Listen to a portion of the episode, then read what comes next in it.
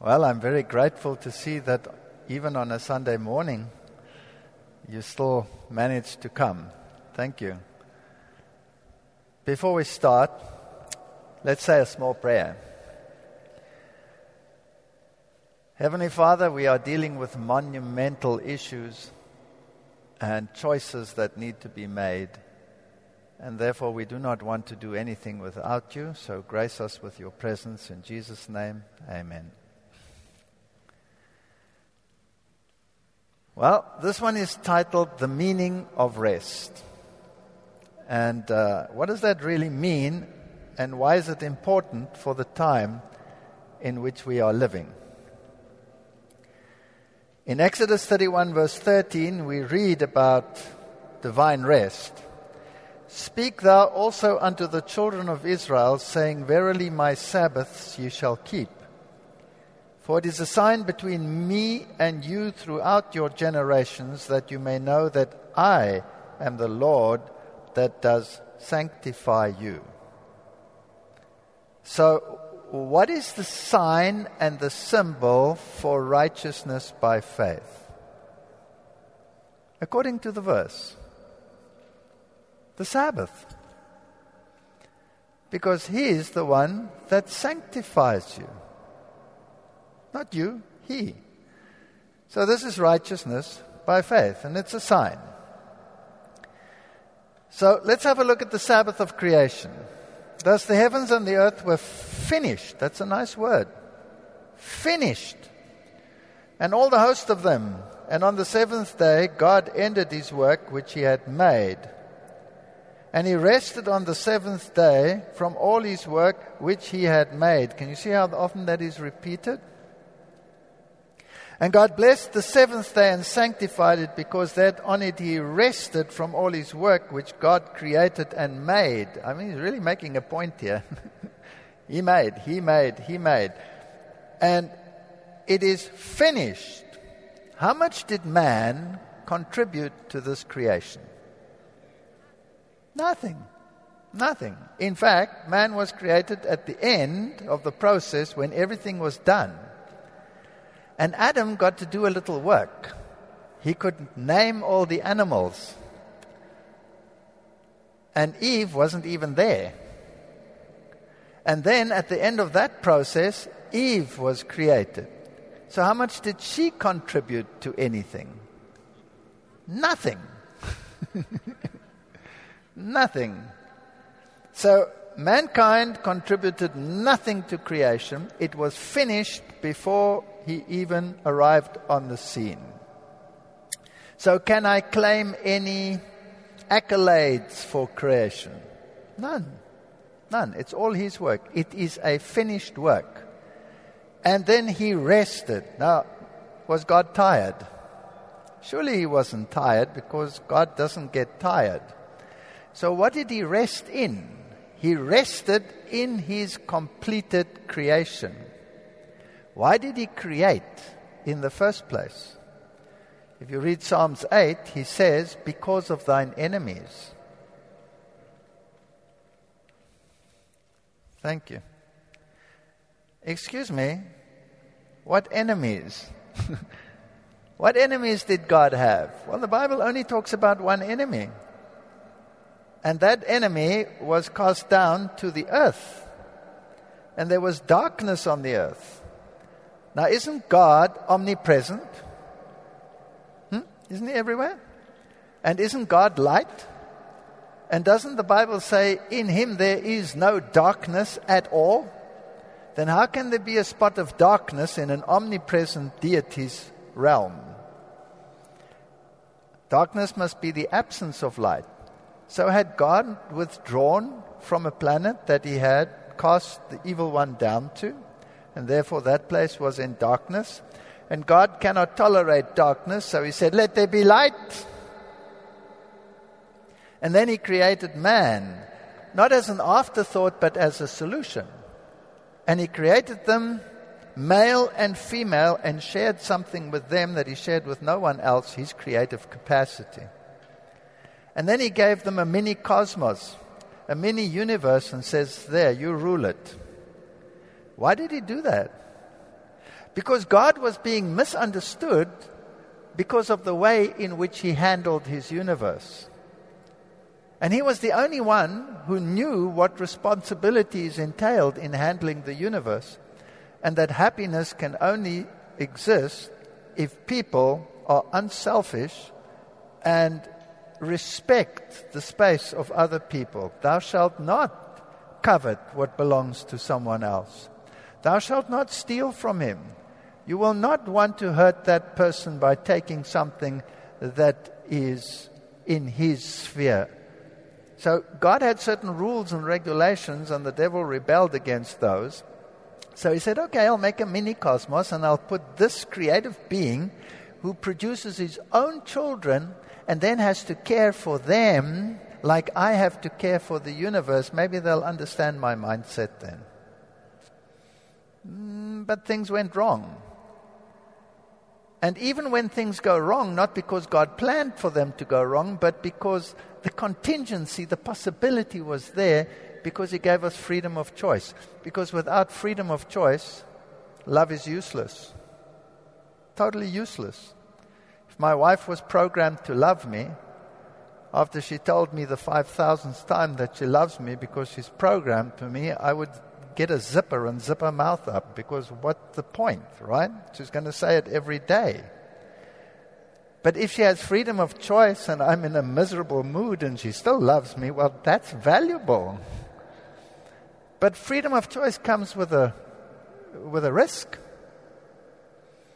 Because is there a possibility that she could tomorrow say, I found someone else, cheerio? Is it a possibility? Then what must be my response? I must put her in a cage and keep her there forever? Or does love require that I even handle the pain of letting her go because she has a choice? So if she doesn't make that choice, isn't it valuable, that relationship? If she decides to stay with you no matter what your quirks are and all of these things. So freedom of choice is a big issue. I don't want to go into that, it's too long. I just want to say that God found rest in this creation. In fact, the Bible says he breathed, which means he said, That's what he said. That's literally what it says. All right. And then it says, Remember the Sabbath day to keep it holy. Six days shall you labor and do all your work, but the seventh is the day, is the Sabbath of the Lord thy God. In it thou shalt not do any work, thou nor thy son, thy daughter, thy manservant, thy maidservant, the cattle, blah, blah, blah, blah for in six days the Lord made the heavens, the earth, the sea, and all that in them is, and rested the seventh day. Wherefore the Lord blessed the Sabbath day and hallowed it. So, question Is it a Jewish holiday? No. There was no Jew around when God rested on the seventh day. It comes from creation. Did Jesus keep the Sabbath? He said, Pray that your flight be not in the winter, neither on the Sabbath day. And Jesus' followers kept the Sabbath day, and they returned and prepared spices and ointment and rested the Sabbath day according to the commandments. Paul kept the Sabbath day. And Paul, as his manner was, went unto them three Sabbaths, reasoned with them out of the scriptures, and then he went to the heathen and he reasoned with them on the Sabbath day. So that's the way it works.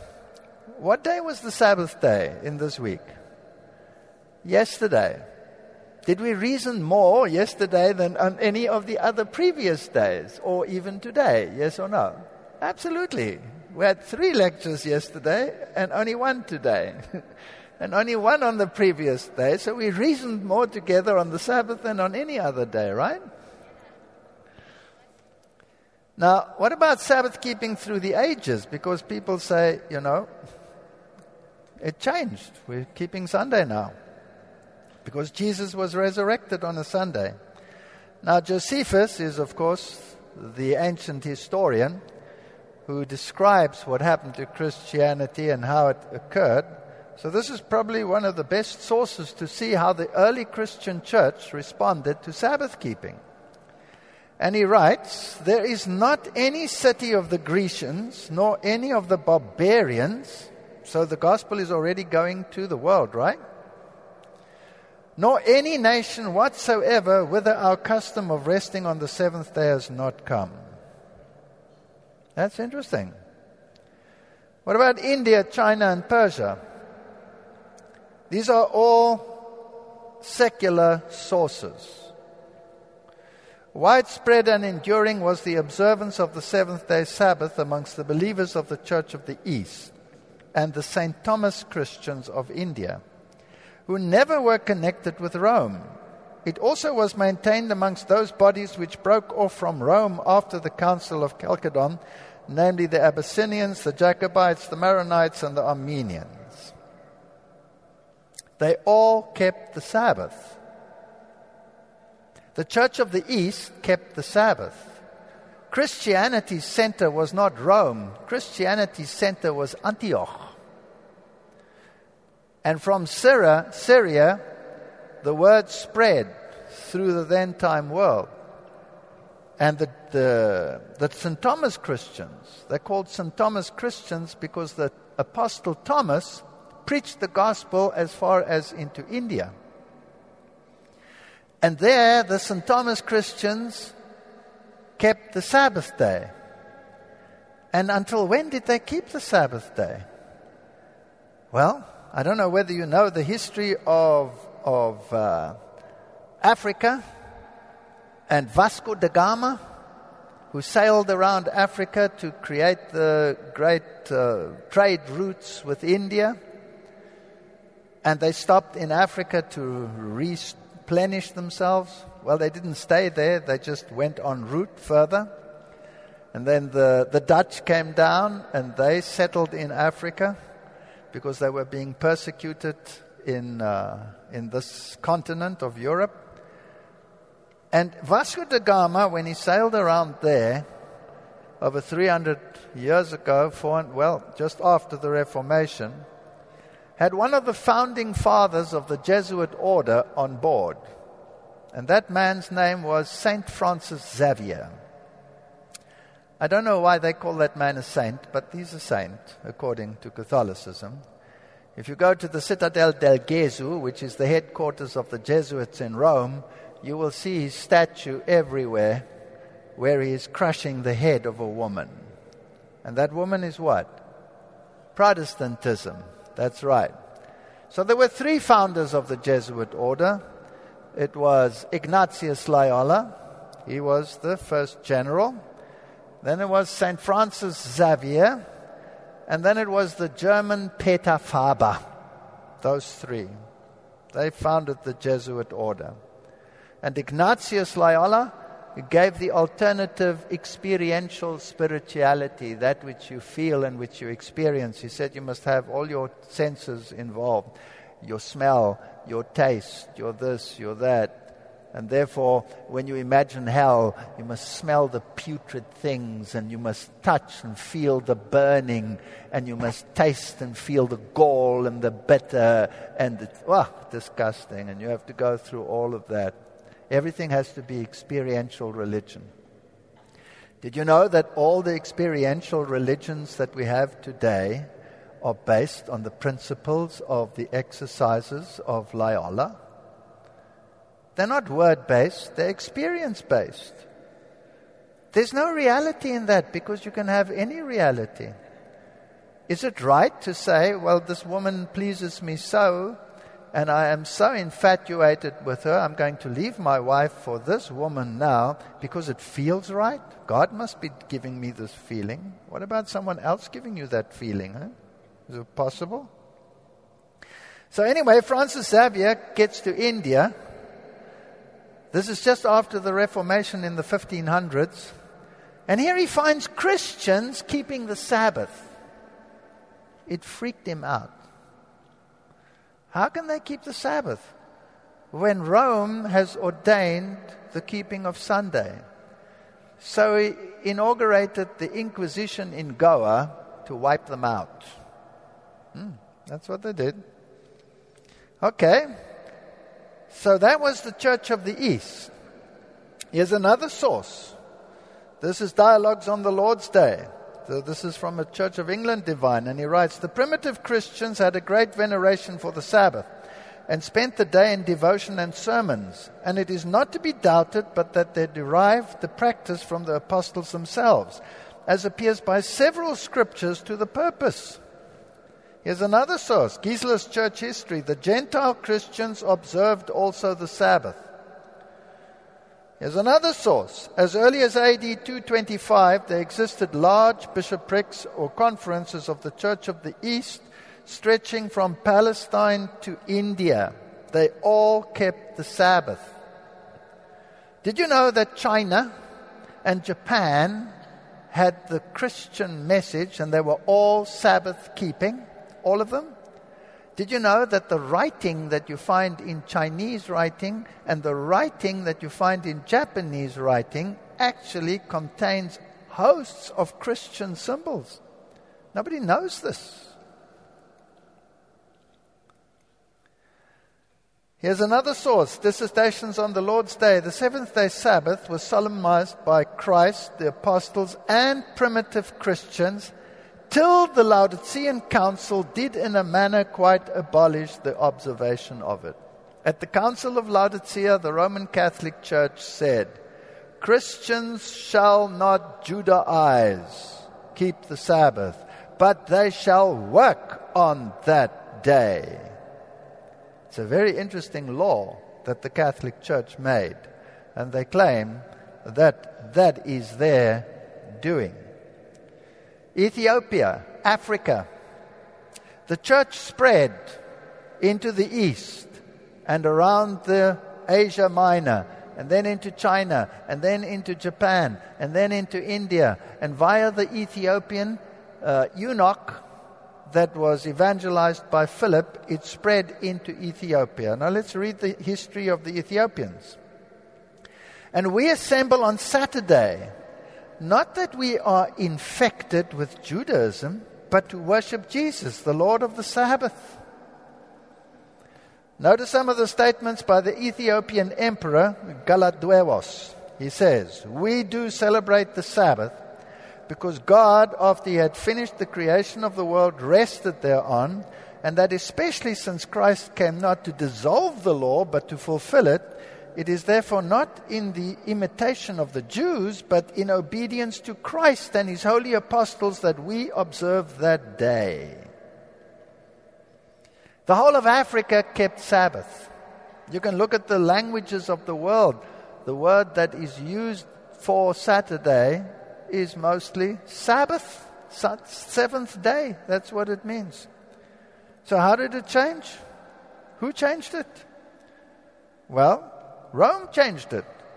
They claim the Pope has power to change times, to abrogate laws, and to dispense with all things, even the precepts of Christ. You can do it. I can change God's law. Of course, the Catholic Church claims that the change was her act, and the act is a mark of her ecclesiastical power and authority in religious matters. Cardinal Gibbons answering in a letter Yes, we did it. We changed the Sabbath. We're standing above the Bible. Sunday is our mark of authority. The church is above the Bible, and this transference of Sabbath observance is proof of that fact. Revelation 14, verse 9, has an interesting verse. It says, The third angel followed them, saying with a loud voice, If any man worship the beast, that's Catholicism. And how do you worship something? By obeying it. And his image. We discussed the image for a long time. This is this New World Church with Protestantism and all of the religious systems incorporated in it in one conglomerate, paying homage and obedience to this beast, and receive his mark in his forehead or in his hand. Not on, in. Now, he's already told us what that mark is. So, if you think accordingly or you act accordingly, then you are obeying this beast. Then you receive a mark. Let's just go to John Wesley's explanatory notes on Revelation chapter 13. Here's Revelation chapter 13, just to show what the reformers believe. And I stood upon the sand of the sea, and I saw a beast rise up out of the sea, having seven heads, ten horns, and upon his horns ten crowns, and upon his heads the name of blasphemy. Blasphemy, talking against God. And so he writes, A wild beast coming up. He comes up twice, first from the sea, then from the abyss. He comes from the sea before the seven vials. The great whore comes after them. O reader, this is a subject wherein we are deeply concerned and which must be treated not as a point of curiosity, but as a solemn warning from God. The danger is near. Be armed, both against force and fraud, even with the whole armor of God. It comes up out of the sea. That is Europe. The beast is the Romish papacy as it came to point 600 years since, stands now and will for some time longer. To this and no other power on earth agree the whole text and every part of it and every point, as we may see with the utmost evidence from the propositions following. And then he gives a Bible study, which I'm not going to go through, of all the reasons why Rome is this power. And this power says it has a mark, and it says our mark is that we change the Sabbath to Sunday. Does Rome push the Sunday issue? Catholic Online. Never on a Sunday, Pope Francis says working on Sunday has never negative effects on families. Don't work on a Sunday. The Lord's Day Alliance said Sunday is a mark of Christian unity. That's what keeps us together. Now, do Protestants know that the seventh day is the Sabbath day? Or are they all convinced that the first day is the Sabbath day? Well, let's ask the Protestants themselves. Lutherans. The observance of the Lord's Day Sunday is not founded on any command of God, but on the authority of the church. And what is the source? The Augsburg Confession. Who wrote the Augsburg, Augsburg Confession? Who wrote it? Melanchthon. Melanchthon wrote the Augsburg Confession, the confession of what Protestantism believes. And Melanchthon says that the church changed it. But now read what he says further. This is also the Augsburg Confession, Article 28, paragraph 9.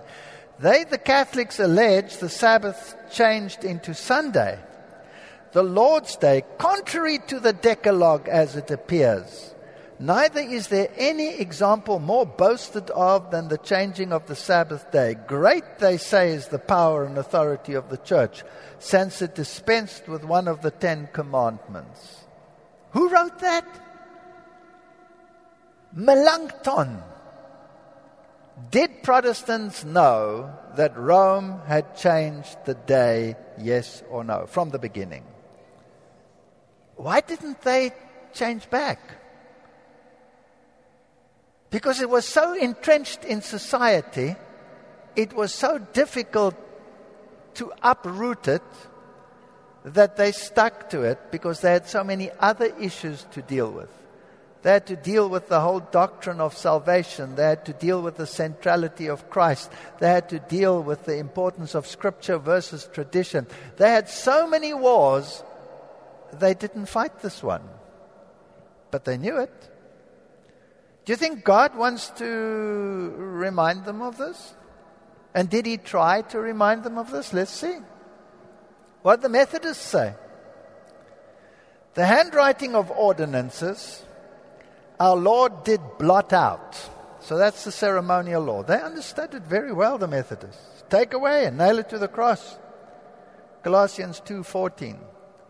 But the moral law contained in Ten Commandments and enforced by the prophets he did not take away. The moral law stands on an entirely different foundation from the ceremonial or ritual law. Every part of this law must remain in force upon all mankind in all ages. John Wesley. Now, when I, as a Seventh day Adventist, say exactly the same thing, what do they say to me? You're a sect. Yes, you're a legalist. John Wesley says it, and he was a Methodist. Does he go further? This is Charles Buck, a theological dictionary on the Sabbath. Sabbath in the Hebrew language signifies rest and is the seventh day of the week, and it must be confessed that there is no law in the New Testament concerning the first day. Do Protestants know? Yes, they do. What about the Baptists?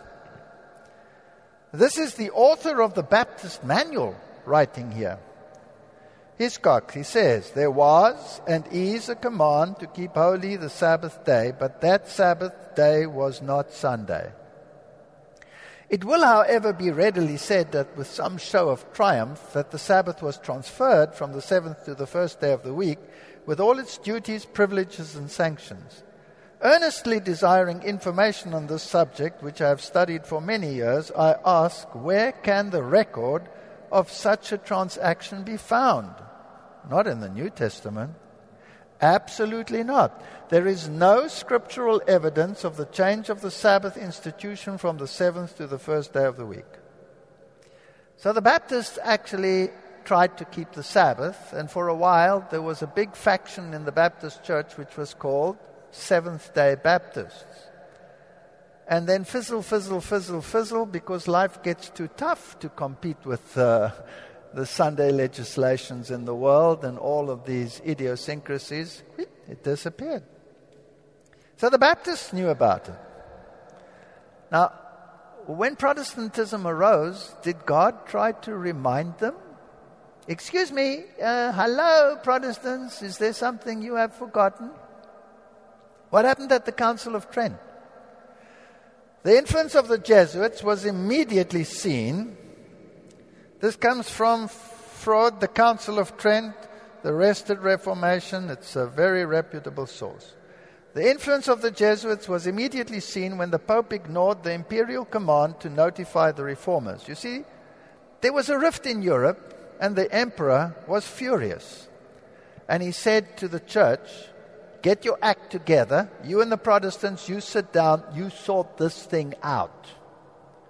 And so the Pope called this huge council the Council of Trent, and he ignored the Protestants. He said, We're not going to invite them, we're going to sort this thing out by themselves. And so they started this council and made all their funny little decrees. And the emperor found out that the Protestants weren't invited, and he went ballistic. And so they eventually did allow the Protestant observers to come. But by then, it was already too late. Let me show you what happened. Weeks passed, and finally the council organized itself and accepted the following as its first four decrees. Number one, the Vulgate was the true Bible and not the received text which the reformers followed, which had been the Bible of the Greek church, the church of the East, and the true churches of the West through centuries. The received text. So today, if I dare to open my mouth and say, I like the received text, ooh, I get calluses on my feet. But nevertheless, the second point they said, tradition was equal authority with the sacred scriptures. The third point was the five disputed books found in the Catholic Bible but rejected by Protestant scholars were declared canonical. So that's the apocryphal books. Well, if you want to accept the apocryphal books and agree with Rome that they are canonical, then you have a problem. Because it's interesting that the canon of the Old Testament was complete 400 years before any Old Testament apocryphals were added to it. And the canon of the New Testament was complete in the first century after Christ, and any of the other strange books the apocryphals, appeared only three to four centuries afterwards. And Rome, of course, loves the apocryphals. Now, some of the apocryphals are just historic books, like Maccabees. And uh, that's what would be like appending a history book to the Bible. Yeah, so what? It's not really relevant. It doesn't negate the Bible or anything. But some of them are just plain rubbish. Excuse me, speaking like a Protestant. Unless you want to believe that you can drive demons out by making a smoke with the gallbladder of a fish, which is what some of the apocryphals are saying. So, my Bible says it is only the power of Christ that can relieve you from the evil influences. But if a gallbladder of a fish does it for you, well, then fine, go ahead. The Protestants said, This is nonsense. We're not going to accept these books. Or that you can worship the dead. when the Old Testament clearly says that's necromancy. You may not be in contact with the dead. So there goes saint worship, there goes Mariology, there go all of those things. So that's the next thing they said. And the fourth point they made was priests only and not the laity were capable of rightly interpreting the scriptures.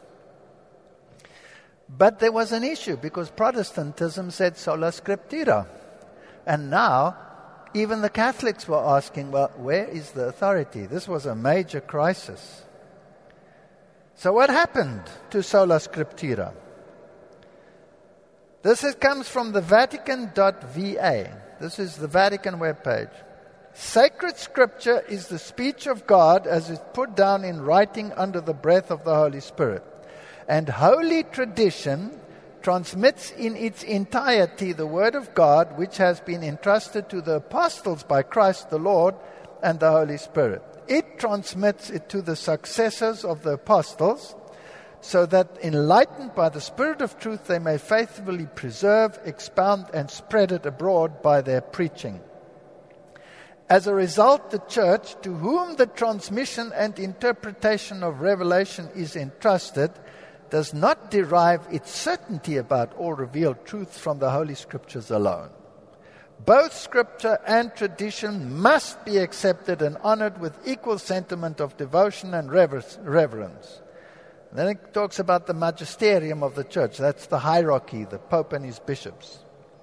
The task of giving an authentic interpretation of the Word of God, whether in its written form or in the form of tradition, has been entrusted to the living teaching office of the church alone. Its authority in this matter is exercised in the name of Jesus Christ. That means that the task of interpretation has been entrusted to the bishops in communion with the successor of Peter, the Bishop of Rome. That can't be clearer. This is the Vatican speaking. I'll tell you what to do, and you will put your brain in a bottle in formalin or alcohol, put it on the shelf. You will not think, I'll think for you. And if you dare to think, I'll kill you. That's what it says, uh, in other words. Sunday and sola scriptura, canon and tradition. Hours, weeks, months, many sessions went by with this anxious question in their hearts. Because some of the priests were saying, Excuse me, the Bible says something totally different here. Who's now the authority, the Bible or, or tradition? What are we going to do now? What are we going to do? And there were many that thought, you know, the Bible should be the authority. Then one morning, January 18, 1562, Caspar de Fossa, the Archbishop of Reggio, hurried from his room and appeared before his conferees to explain what he had, that he had the answer. Protestants, he urgently reasoned, never could defend Sunday sacredness. If they continued to offer their, as their authority the Bible and the Bible alone, it was clear that they had no Bible command for the first day of the week. According to Pallavicini, the papal champion of the council, the archbishop said, quote, It is then evident that the church has power to change the commandments because by its power alone and not by the preaching of Jesus, it had transferred the Sabbath from Saturday to Sunday. Tradition, they concluded, was not antiquity but continuous inspiration. None could continue to fight the acceptance of tradition when the only authority for Sunday sacredness in the church was tradition.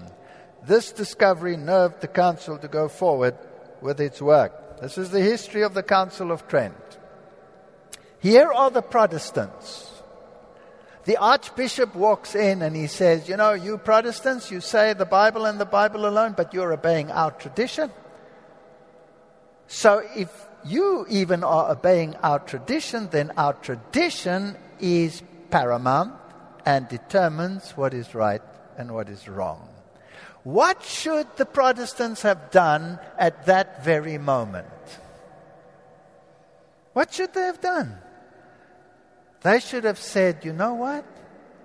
You're absolutely right. If we believe that the Bible and the Bible alone is correct, then we will break with keeping the Sunday because it's your tradition and we will do what God says in the Bible. Did they do that? No. They had an opportunity. They knew. The Catholic Mirror picked this story up, and this happened a few years ago, about a hundred years ago, when the United States, I'm not going to read it all, I'm just going to explain it.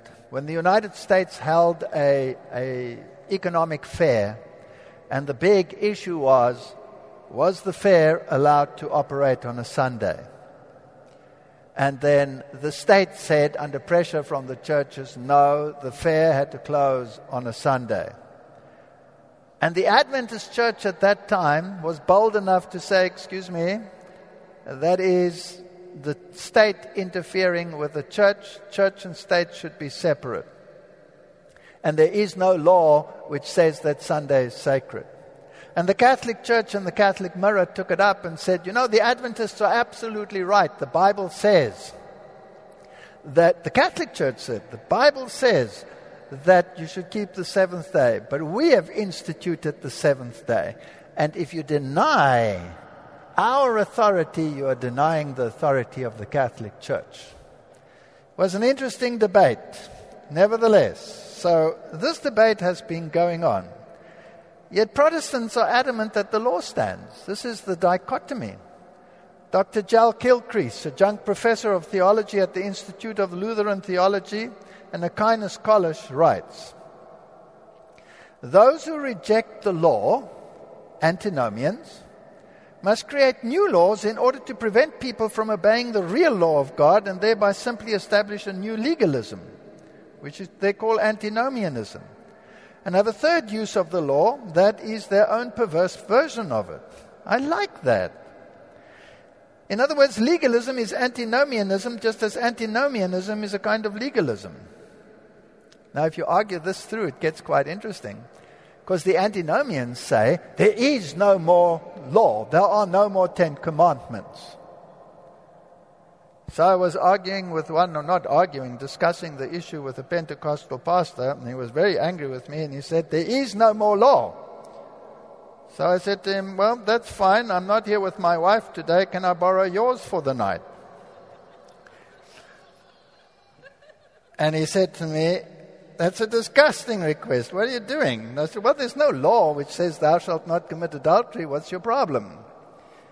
And so it whittled down that the only law that he really has a problem with is the Sunday, right? So the point is this. They call themselves antinomians, but they make a law and stick to it and try to enforce it that you have to keep Sunday. Then they are actually legalists. They just have another system of legalism which is not based on God's law but on their own law so an antinomian is not an, uh, a person without law, it's a person with his own law that he rates higher than God's law. That's all it is. So it's also legalism. Now, let's ask the Protestants what they think about the law of God. Here's John Calvin. Some unskillful persons, from not attending to this, boldly discard the whole law of Moses and do away with both tables imagining it unchristian to adhere to a doctrine which contains the ministration of death. Far from our thoughts is this profane notion.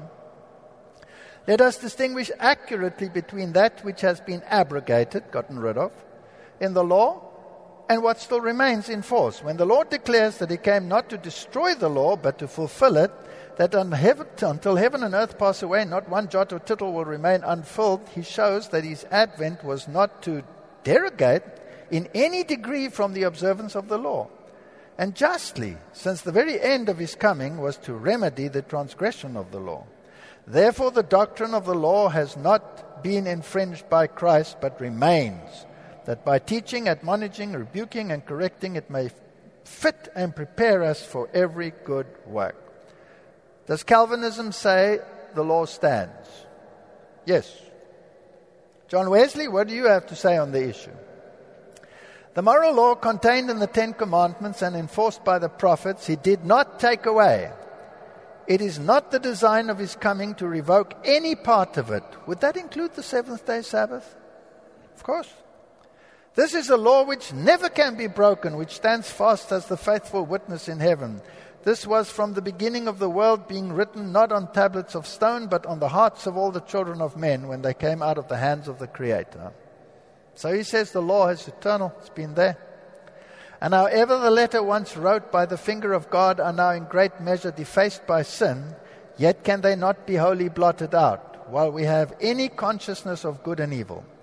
Every part of this law must remain in force upon all mankind in all ages, as not depending either on time or place or any other circumstance liable to change, but on the nature of God and the nature of man and their unchangeable relationship to each other. The Methodists were absolutely crystal clear the law stands. Adventists agree.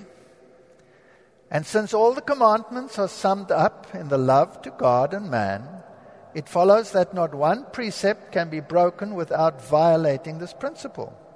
Thus, Christ taught his hearers that the law of God is not so many separate precepts, some of which are of great importance, while others are of small importance and may with impunity be ignored. Our Lord presents the first four and the last six commandments as a divine whole and teaches that the love to God will be shown by obedience to all his commandments. Quoting Romans 2:13, "For not the hearer of the law is just before God, but the doer of the law will be justified." So how do I know that someone has accepted the gift of justification? Because he keeps the law. That's how it's determined. Is this in disagreement with what Wesley said? Then why do Methodists regard Adventists as a sect because they keep the Sabbath? Excuse me? Is, uh, am I have got a dichotomy of thinking here? Another statement, we don't have to read it all, but uh, part of it, another Adventist source.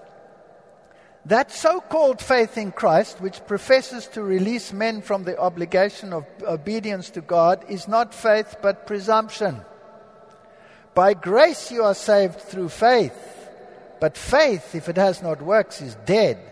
Jesus said of himself before he came to earth, I delight to do thy will, O my God, thy law is in my heart. And just before he ascended unto heaven, he declared, I have kept my Father's commandments and abide in his love. The scripture says, Hereby we do know him, that we know him if we keep his commandments. He that says he abideth in him ought also to walk as he did.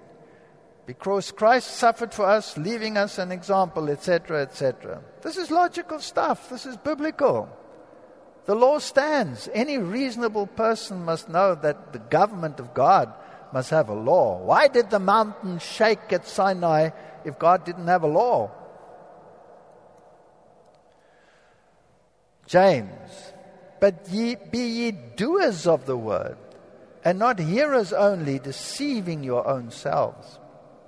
For if any be a hearer of the word and not a doer, is like a man beholding his natural face in a glass. He beholds himself and goes away, and straightway forgets what manner of man he was. But whosoever looks into the perfect law of liberty, why is it the law of liberty? It's not a law of bondage, it's a law of liberty. If everybody kept this law, wouldn't you be at liberty to walk any time, day or night, in any dark street? Wouldn't you be at liberty not to lock your houses? Wouldn't you be at liberty not even to have a key in your car, but just push a button and drive away? You would be free. It's not a law of bondage. And continueth in not being a forgetful hearer, but a doer of the work, this man shall be blessed in his deed. So Galatians says, but that no man is justified by the law in the sight of God is evident, for the just shall live by faith. Wherefore the law was our schoolmaster to bring us unto Christ that we might be justified by faith. What a beautiful description. So the law tells me, excuse me, young man or old man, whatever, you are a sinner. I need a solution. The law brings me to Christ. And say, I say, Lord, I'm a sinner. Can you forgive me? And he says, I do not condemn you. And then he says, Go and sin no more. Sin is the transgression of the law. Don't go and sin anymore. Don't break my law anymore. Romans 8 7, because the carnal mind is enmity against God, for it is not subject to the law of God, neither indeed can be. I'm not subject to the law of God. I have a sinful nature. You have to train yourself by the grace of God to look away when you see something that is defiling to your mind. You have the power to switch it off when there is pornography on the screen. You have the power. You can watch it. Your sinful nature says, hmm, what's going on here? That's your carnal nature. And my nature is in harmony with the transgression of God's law. I cannot do it by myself. Do we then make void the law through faith? God forbid we establish the law. The law is right. It's me that's the problem, not the law. And I have a solution to my problem. That's Christ. He can live within me. All right, now the next point is well, if I say that I have to keep the law, isn't that legalism? You legalist? Oh, this is a favorite thing. I hear it every day. Philippians 3 9 and be found in him, not having mine own righteousness, which is of the law, but that which is through faith of Christ. I like this of Christ, remember? The righteousness which is of God by faith. We must separate these things in our mind. My righteousness comes from him, not by keeping the law. But that doesn't make the law wrong. It makes me the sinner in need of grace. That's all. So Martin Luther puts it so nicely. He says these foxes, legalism and antinomianism, are tied together by the tails.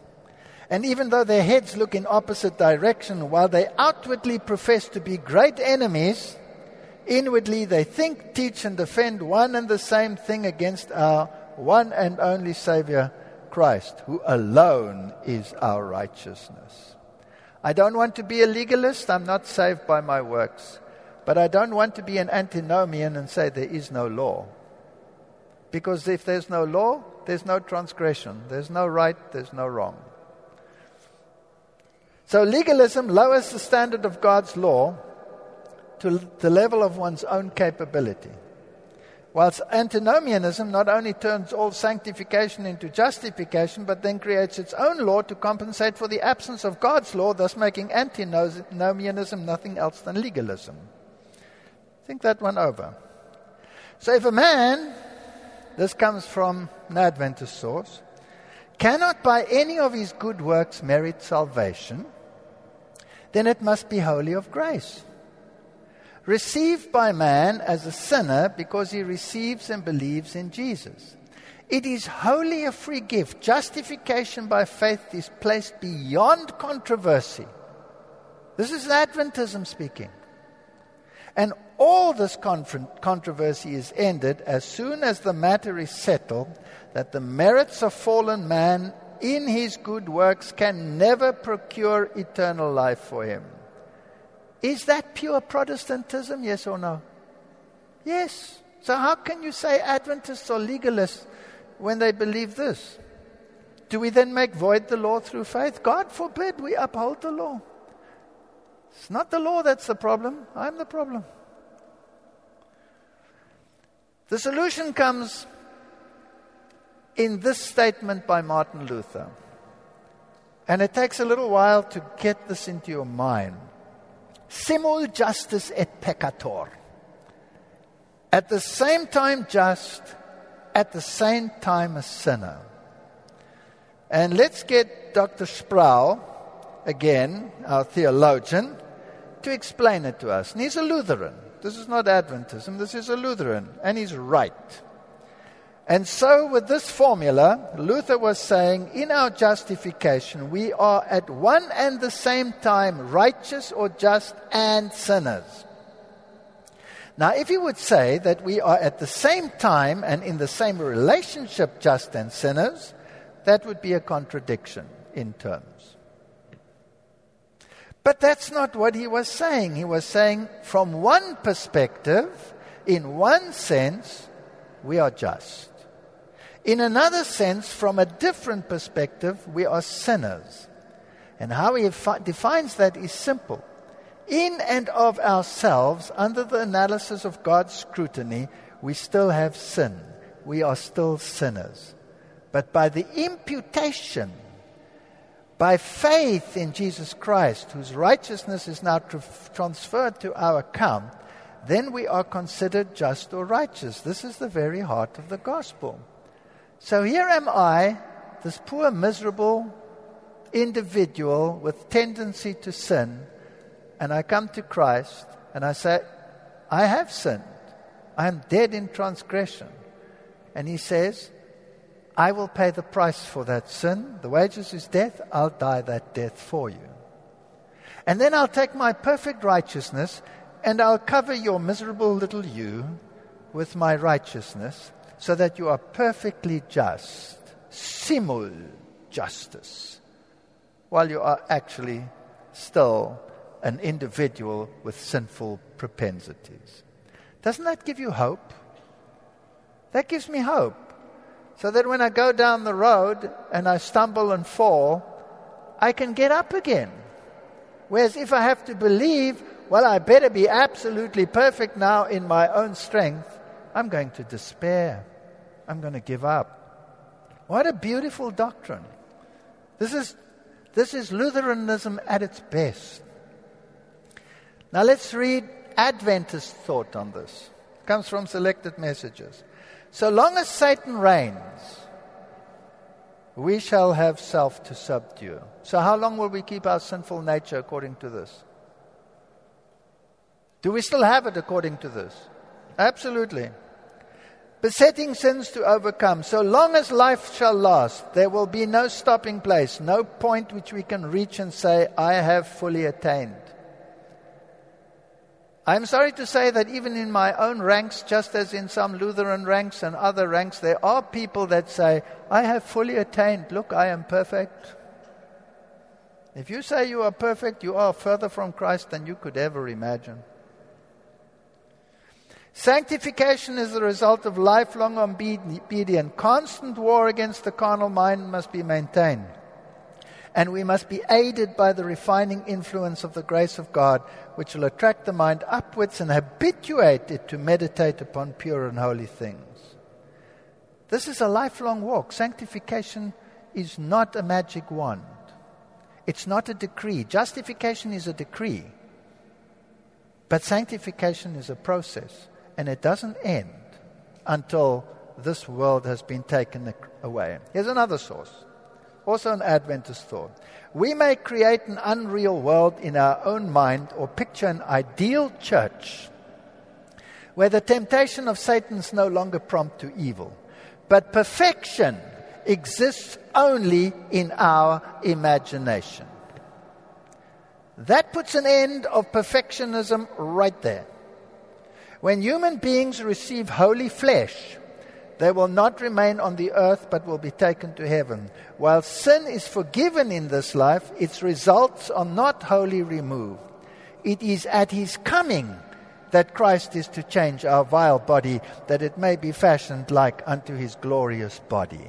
Is this simul justus et peccator, yes or no? Absolutely. So, Adventism and Lutheranism have exactly the same doctrine. There's no legalism here. There's no space for legalism. That doesn't mean we don't have legalists in our ranks. We do. May they repent and come to the conclusion that they are miserable and need a little bit of enlightening and grace from God. Here's another quote. But we shall not boast of our holiness as we have clearer views of Christ's spotlessness and infinite, purity, we shall feel as Daniel when he beheld the glory of God and said, My comeliness was turned unto me in corruption. We cannot say, I am sinless, till this vile body is changed and fashioned like unto his glorious body. When will that take place? Yes. I had a man once, he said to me, But look at me, I'm sinless. He had a suitcase full of books telling him how sinless he was. But if we constantly seek to follow Jesus, the blessed hope is ours of standing before the throne of God without spot or wrinkle or any such thing, complete in Christ, robed in his righteousness and perfection. The only perfection that I can ever boast of is his. That's biblical. That's what Luther believed. That's what we all believe. 1 Titus 1:15 This is a faithful saying and worthy of all acceptation that Christ Jesus came into the world to save sinners of whom I am the chief. And if I believe that, then there's hope. So now let's look at the Sabbath in relation to redemption. Remember it said it is finished at creation. Man had no contribution to bring to the creation, and he rested in the completed creation on the Sabbath day. Deuteronomy 5, verse 12 onwards gives the Ten Commandments again. Remember the Sabbath day and all the whole commandment. And then it ends, instead of saying, For in six days the Lord made the heavens, the earth, the sea, and the springs of water, therefore God commanded you to keep the seventh day. It says, Remember that there was the servant in the land of Egypt, and that the Lord thy God brought thee out thence through a mighty hand and by a stretched out arm. Therefore the Lord thy God commanded thee to keep the Sabbath day. So here you have the Sabbath in a redemptive sense. He redeemed you from your slavery to Egypt, which is a symbol of sin. Redemption from the slavery of sin. Therefore, keep the Sabbath day. So I'm his by creation and I'm his by redemption. Let's make just sure. Hebrews 1. God, who at sundry times and in diverse manners spoke in times past unto the fathers by the prophets, has in last, these last days spoken to us by his Son, whom he has appointed heir of all things, by whom he also made the worlds. There's the creation who being the brightness of his glory and express image of his person, and upholding all things by the word of his power, when he had by himself purged our sins. What is that? Redemption. So we're his by creation and we're his by redemption. What part did I play in the creation? Nothing. What part did I play in the redemption? Nothing, because he purged it by himself. There's nothing I can contribute. So now let's look at the last week in Jesus' life. And it's interesting that it's exactly one week. It's amazing the parallel between the creation and the redemption week. Remember that Jesus kept on saying, when they said, uh, We're going to announce that you are the Messiah, you are the Messiah. You are the Son of the living God. What did Jesus tell them? Shh. Don't tell anyone. Keep quiet. Except on this last week of his life, where he fulfilled the prophecy by riding on the donkey, the colt of a, of a donkey, and the man leading ahead, leading the donkey, was probably Lazarus, the one who had, him, whom he had resurrected from the dead. And they were shouting, The King, Hosanna to the King. He comes to Zion. Here he was acknowledging and allowing the crowd to shout that he was the Messiah. The Pharisees came and said, Tell your disciples to keep quiet. What did he say? If they should keep quiet, the very stones would cry out. So here is the Messianic week, the only time that Jesus publicly acknowledged his Messianic mission. He's entering Jerusalem. The triumphant entry signaled the final week of redemption. And we've discussed this, I'm not going to do this. He receives a coronet in that week. He is crowned king with a mock scepter, a mock robe, and a mock crowd, crown. But he is as verily crowned as any great monarch in the world. And John 19:30, when Jesus therefore had received the vinegar, he said, "It is finished." At the end of that week, on the Friday, And it's interesting that on the Friday it gives us the times. It was this hour when this and this happened. It was the sixth hour when this and this happened. Darkness came over the earth. It was the ninth hour when he cried out, It is finished. Into thy hands I give my spirit. So, three o'clock in the afternoon, he died.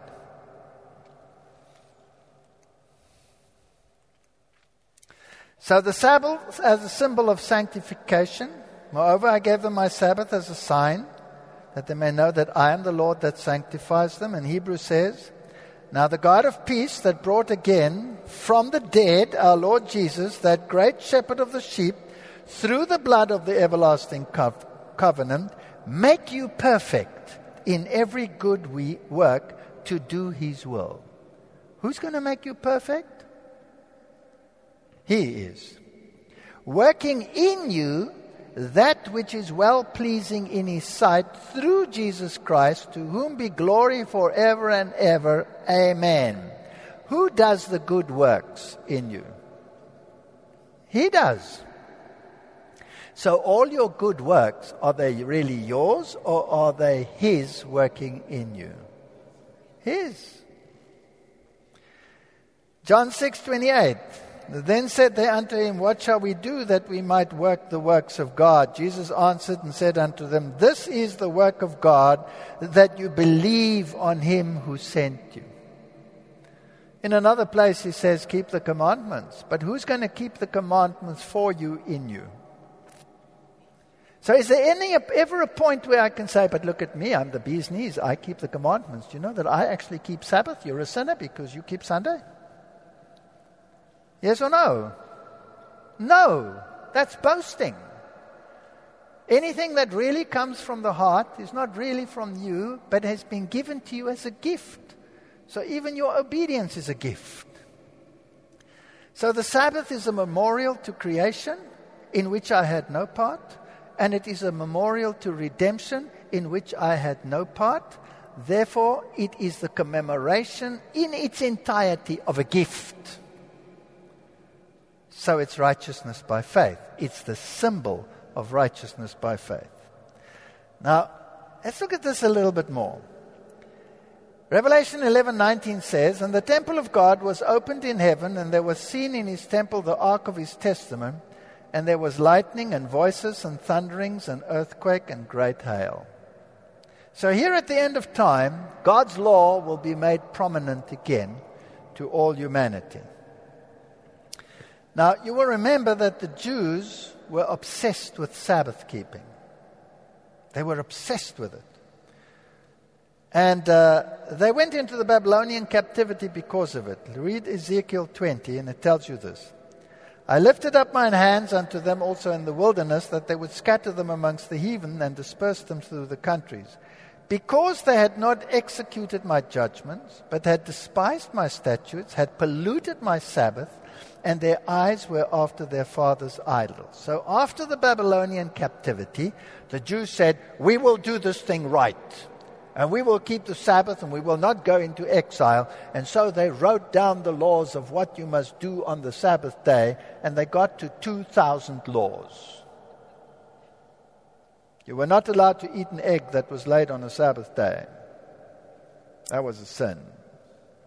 You were not allowed to pick up anything that weighed beyond a certain weight, etc. 2,000 laws. None of them occur in the Bible. They were based on tradition and tradition alone. And Jesus came to destroy their tradition. He didn't come to abolish the Sabbath, he came to re establish the Sabbath. So, what did he do? He performed seven Sabbath miracles which totally drove the Jews crazy. Mark 7 9, and he said unto them, Full well you reject the commandment of God that you may keep your own traditions. So Jesus healed the lame man at the pool, and he says, Rise up, take up your bed, and walk. And all three of these commands were forbidden by their Sabbath laws. So Jesus went directly against their traditions. We're not going to read it all, but we're going to get the gist of it. And there was a feast of the Jews, and Jesus went up to Jerusalem. Now, there was at the sheep market this pool which is called Bethesda with five porches. You know, the symbolism is actually amazing because five is the number of humanity. We have five senses. You know, we can go on and on about that. So here was the state of humanity, basically. And I've dealt with this one already, where the water would be uh, 12. And if you managed to get into the water, they believed that you would be healed. It was a tradition. And the Pharisees were probably walking around amongst all the sick people, looking very important, and tolerated all this nonsense as part of the religion. Is there no God in Israel that you could talk to, or must you get into this silly little pool? And the interesting thing is, Jesus goes to this man and he says, Do you want to be healed? And the man says, Sir, I have no one. I have no man. When the water is troubled, to put me into the pool. I have no man. Isn't that sad? Here are all these congregational people lying there. The Pharisees are all over, the priests, and they have no man. There's, there's a certain lack of spirituality here. And he says, Somebody else always gets there before me. So Jesus says, Well, I went to the gym recently and I got myself really fit and I'm very strong. When that water is twirled, I'll pick you up and throw you in the water, okay? Are you ready? He never did that. He said, Do you want to be healed? Jesus said to him, Forget the nonsense of that pool. Rise, take up your bed, walk. And the Jews went crazy. And they said, What man said unto you, Take up your bed and walk? And he that was healed did not know that it was Jesus. And afterwards Jesus found him in the temple, and behold, he said, You are made whole, sin no more lest the worst thing come upon you. And therefore did the Jews persecute Jesus and sought to slay him, to kill him, because he had done these things on the Sabbath day. But Jesus says, My Father worketh hitherto, and I work. Jesus knew what kind of work was acceptable. But what about Jesus healing a man with an unclean spirit? It was the Sabbath day he entered the synagogue. They were astonished at his doctrine. There was a man with an unclean spirit. And this spirit is saying to Jesus, Do not uh, torment me, etc., etc. Jesus rebuked him, Hold thy peace, come out of him. He didn't use the gallbladder of a fish at all, he just spoke. And the unclean spirit had torn him, and he came out of him. And they were amazed. What is this doctrine? And immediately his fame spread all over. So the only one, according to the scripture, who can free us from possession and evil and evil tendencies is who? Christ. And then he healed many on Sabbath. First, he healed Simon's wife, which must be a blow to the Pope that he had a wife in the first place. And immediately the fever left him, and then he healed many. He did most of these miracles on a Sabbath day. And then the man with the withered hand. And it's interesting, they're watching him. And there's this man with the withered hand. And he said, Stand forth. And he said to them, Is it lawful to do good on the Sabbath day or to do evil, to save life or to kill? But they held their peace. And then he looked around about on them with anger. Did he get rid of the Sabbath here? No, he was addressing the perversion of the Sabbath. And he looked around and then he said to the man, Stretch forth thine hand. And he was restored. And what did the Jews do? The Pharisees went forth and straightway took counsel with the Herodians against him, how they might destroy him. What did they hate about Jesus? That he ignored their traditions and went to the heart of the gospel. And it's interesting that they took counsel with the Herodians. Now, the Pharisees despised the Herodians because the Herodians had converted from Esau's tribe, the Essenes, to Judaism. And they were the kings, so they had to tolerate them, but they despised the Herodians. But when it comes to fighting someone who is attacking their traditions, they join up with the Herodians. The same happened between Pilate and Herod. Pilate hated Herod. They were enemies, says the Bible. But when they both condemned Jesus to death, what does the Bible say? They were friends. You need a common enemy to make friends of people. That's a common strategy. And the Sabbath is pivotal in this. And then he heals a man born blind. I mean, it's unheard of to heal a man born blind. And the people say, now, who sinned? Was it him or was it his father that sinned? He said, none of them sinned.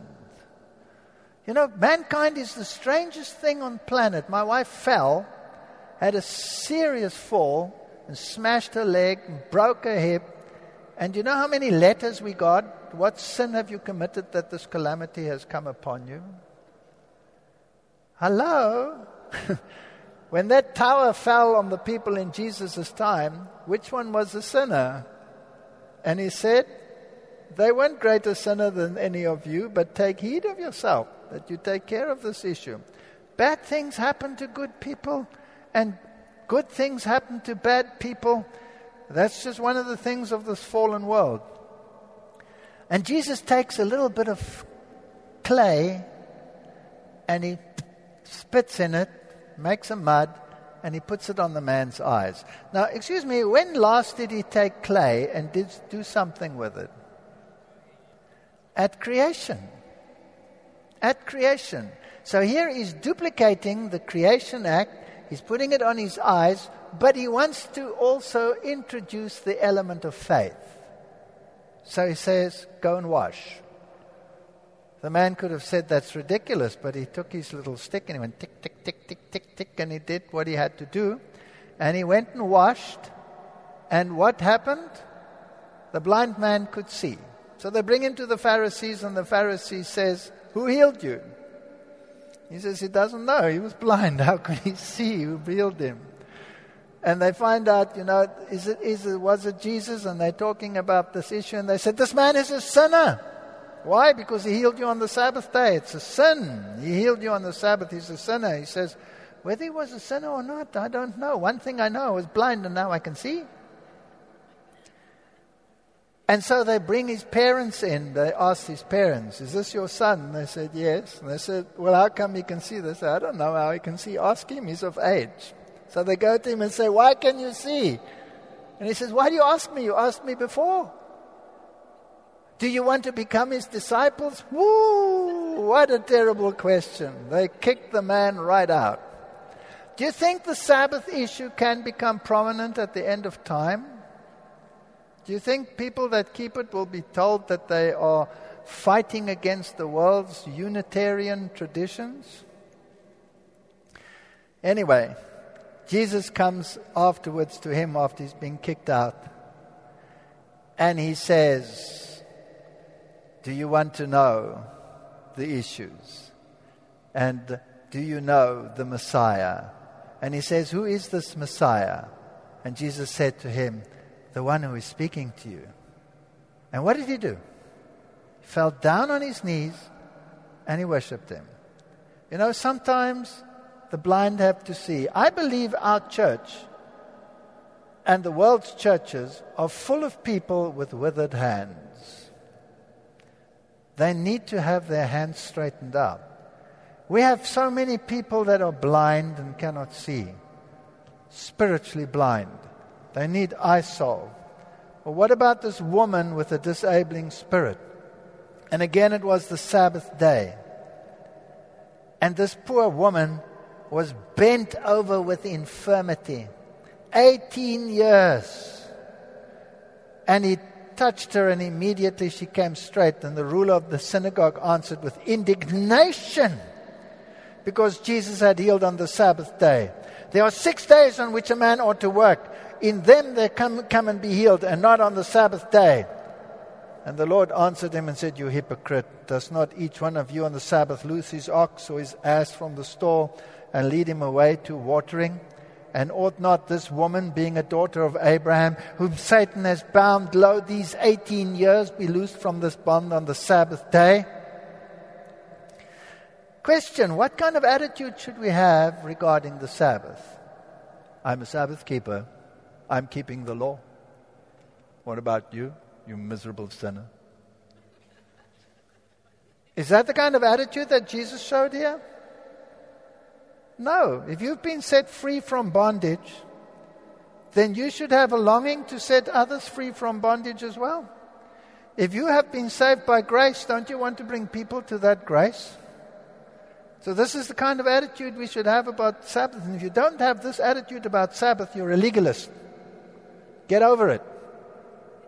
Bury your legalism. A woman, of course, also is a symbol of the church.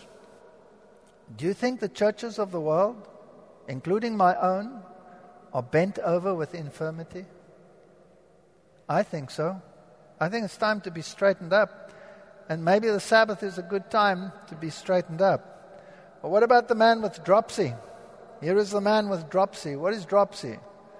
Well, dropsy is if your heart is not pumping properly, and you're all puffed up from swelling, and you're, you're, you're ready to expire, and your face is puffy, and your fingers are like sausages, and you can't walk five steps without breathing.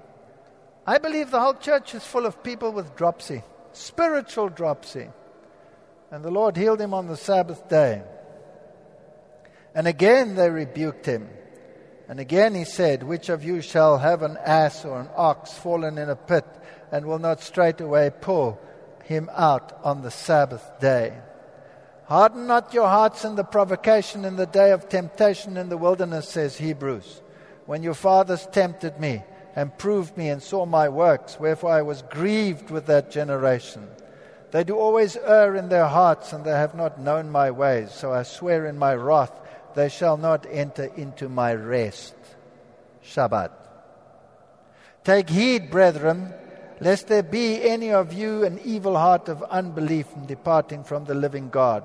But exhort one another daily, while it is called today, lest any of you by hardening through deceitfulness of sin. For we are made partakers of Christ if we hold the beginning of our confidence steadfast to the end. And then Jesus dies. Luke 23:44. It's the end of this week. The first week, first day of the week, triumphant entry. All these great stories in between, he's teaching in the temple, and on the Sabbath day, he is crucified. And it was about the sixth hour, and there was darkness all over the earth. So that's 12 noon. Until the ninth hour, that's 3 o'clock in the afternoon. And the sun was darkened, and the veil of the temple was rent in the midst. And when Jesus had cried with a loud voice, he said, Father, into thy hands I command, commend my spirit. And having thus said, he gave up the ghost. Now, when the centurion saw that was done, he glorified God, saying, Certainly this was a righteous man. And that day was the preparation, and the Sabbath drew on. What day is it? It's Friday. It's the preparation. This word, preparation day, is used only for the day before a seventh day Sabbath. It was the preparation. It was Friday.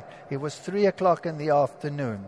Just enough time to get Jesus into the grave, not enough time to wrap him into the spices. So they prepared them and they were going to come on the first day. Now listen carefully what happened.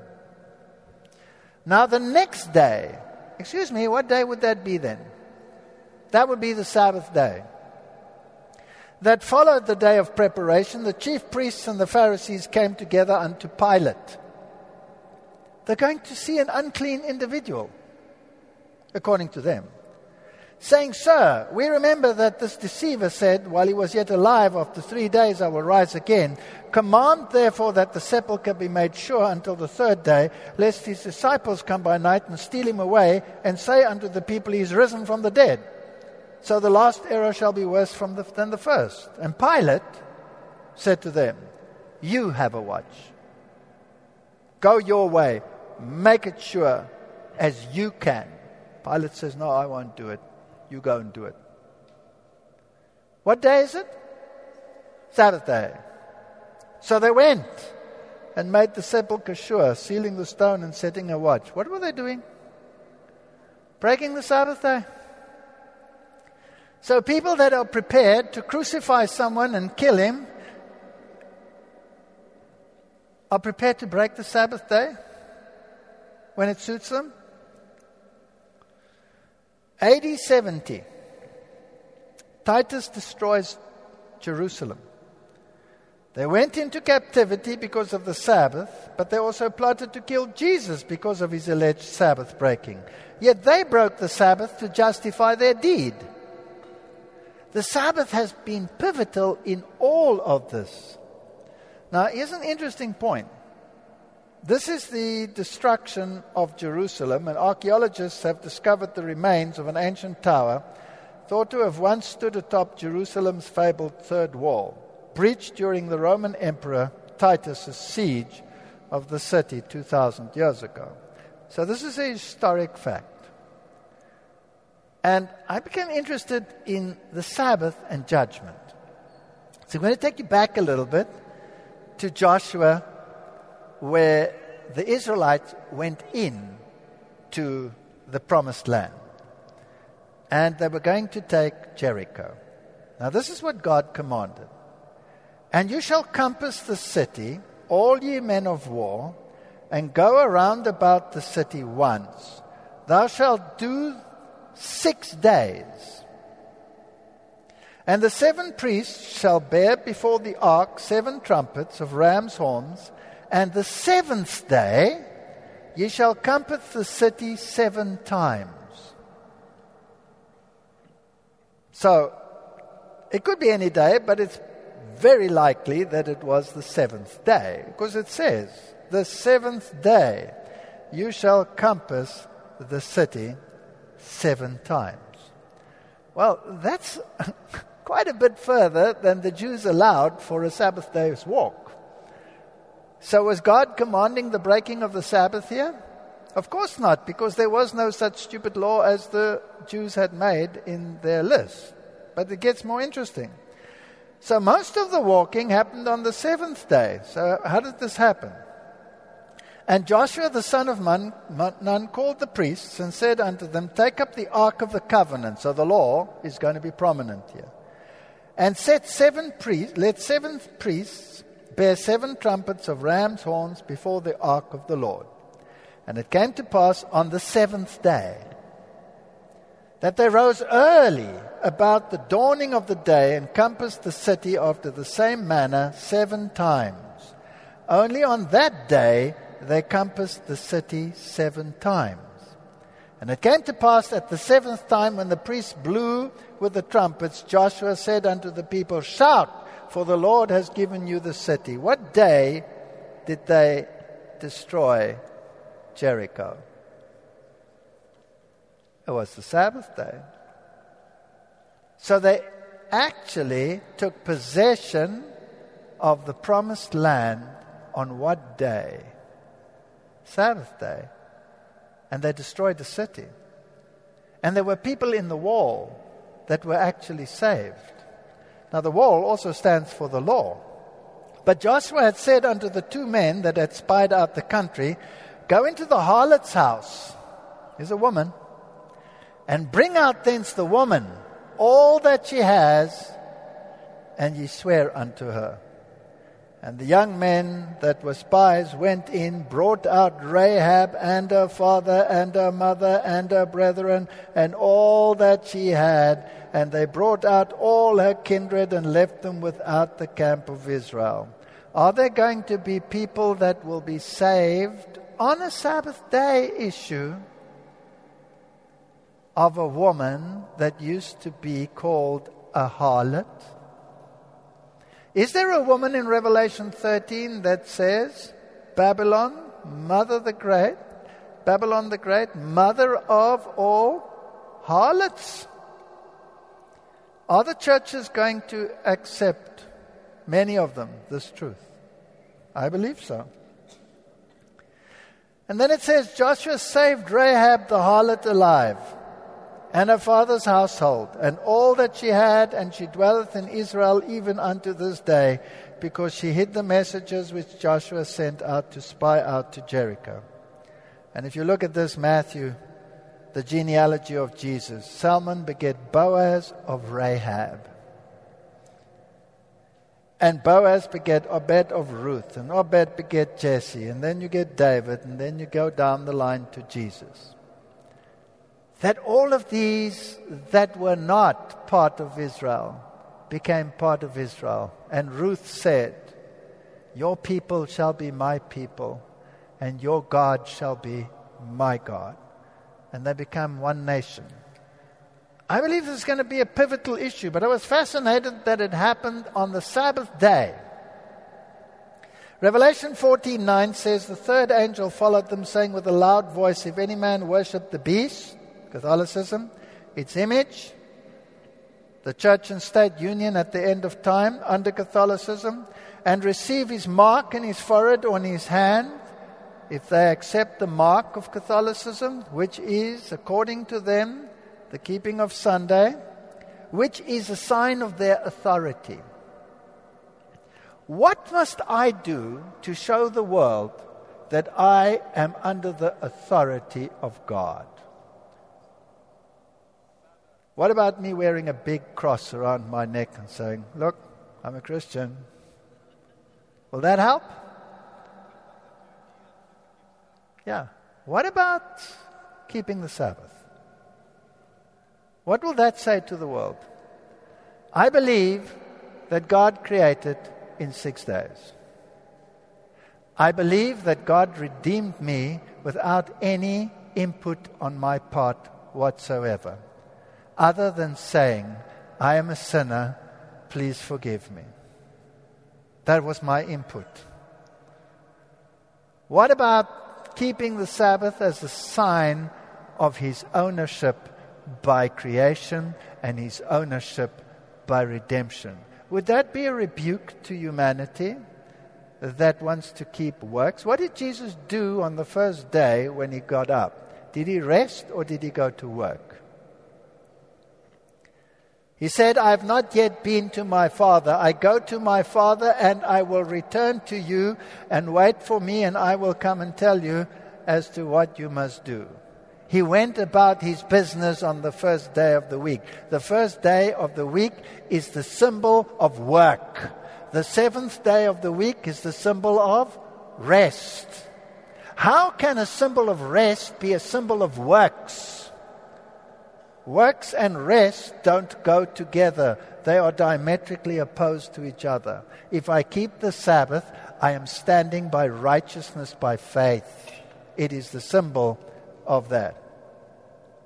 So, the same shall drink of the wine of the wrath of God, which shall be poured out without mixture.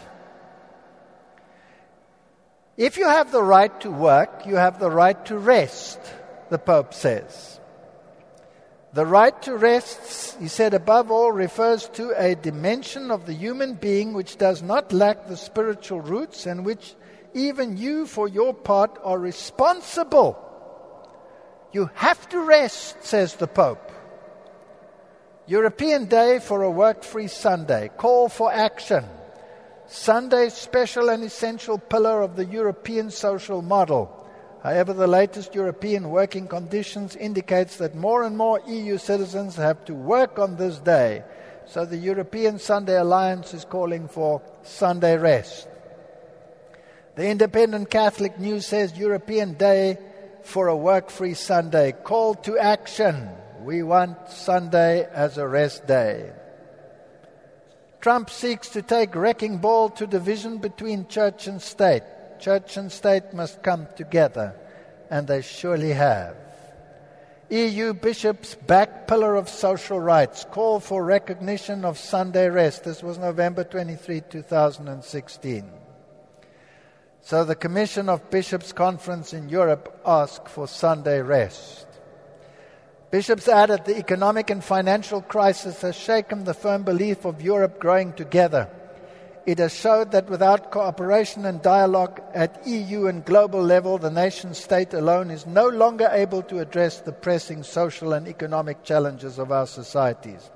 In a globalized economy, therefore hopes that the European Pillar of Social Rights will renew social convergence in Europe and contribute to the creation of culture that drives globalization towards the humanizing goal of solidarity. What an argument for Sunday! And then, more than half a million signatures in support of Polish draft law on limitation of commerce on Sunday. Poland takes the lead. 23 August 2017.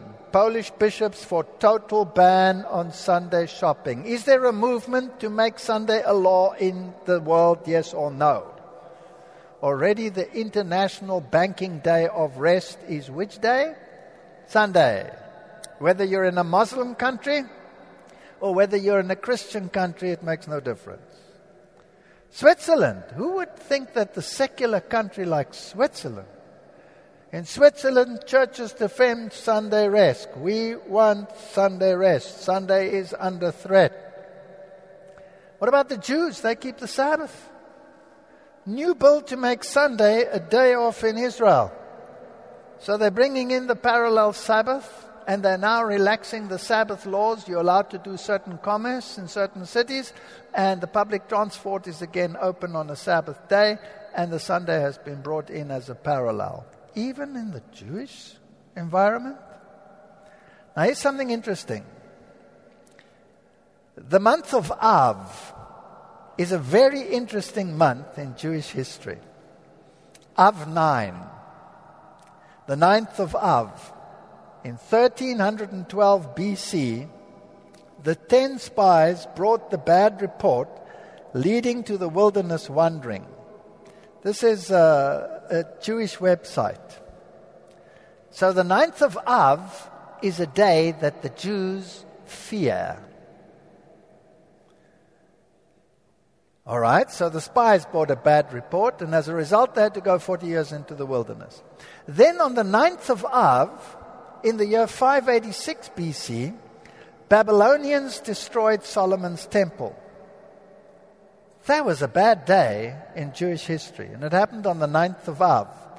Now, I haven't been able to figure out on what day it was exactly, but then in 70 AD, on the 9th of Av, it's a bad day for them, the Romans destroyed, destroyed the second temple, and here we know what day it was. So let's have a look at this. The Bar Kokhba revolt was crushed by the Roman Emperor Hadrian. The city of Betar, the Jews' last stand against the Romans, was captured and liquidated. Over 100,000 Jews were slaughtered. Now, Hadrian lived much later. He was 135 AD. 70 AD, on the 9th of Av, Jerusalem was destroyed. And later, in 135 AD, again, it was destroyed. Now, the second destruction by Hadrian was greater than the first. And Hadrian hated the Jews because the Jews had killed so many Romans. And so he banned the Jewish religion and the Jewish nation. And he scattered them. That's when Jews were scattered out of Jerusalem. And then he said, And I ban the Jewish religion, and nobody may keep the Jewish Sabbath. And the Bishop of Rome not wanting to offend now and being between a rock and a hard place, said, Well, what if we move the Sabbath from the Saturday to the resurrection day, which happens to also be your pagan holiday, Dies Solis, the day of the sun? And that's how Rome moved from the Sabbath to the Sunday. But the churches of the East all kept Sabbath. Now let's go back to 70 AD. This is the Temple Institute. Even in the last minutes of the war, the priests continued carrying out their sacred duties in spite of the fact that the temple courtyard flowed with the blood of the slain. So Titus is destroying the temp- the Jerusalem.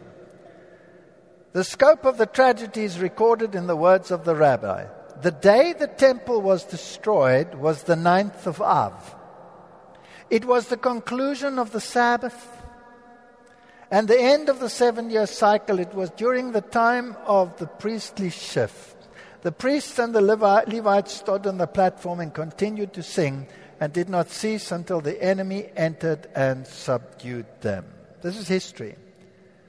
When Jerusalem was destroyed, which is a type of the destruction of the end of the world, what day was it? Sabbath day. They broke through the wall of Jerusalem on the Sabbath day and they destroyed the temple on the Sabbath day. When did they destroy Jericho? They broke through the walls, or the walls fell over by themselves, and their structures were destroyed on the Sabbath day. I'm just speculating. As this is not a, uh, a law of Medes and Persians. Do you think it's possible that because this day has been so despised in history, that retribution will come on that day? It came so in history. Type might meet anti-type. Then they tell you about the story about how the wall was breached and uh, the temple went up in flames. And they say that the high priest threw up the keys and then threw himself into the fire. Whether this is true or whether this is not true is ir- irrelevant. But I thought it was just interesting.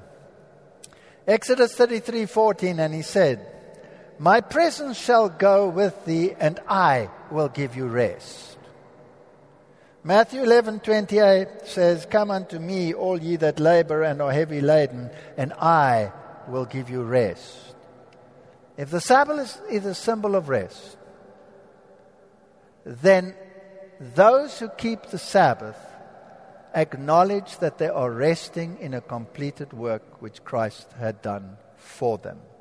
It is the symbol of righteousness by faith.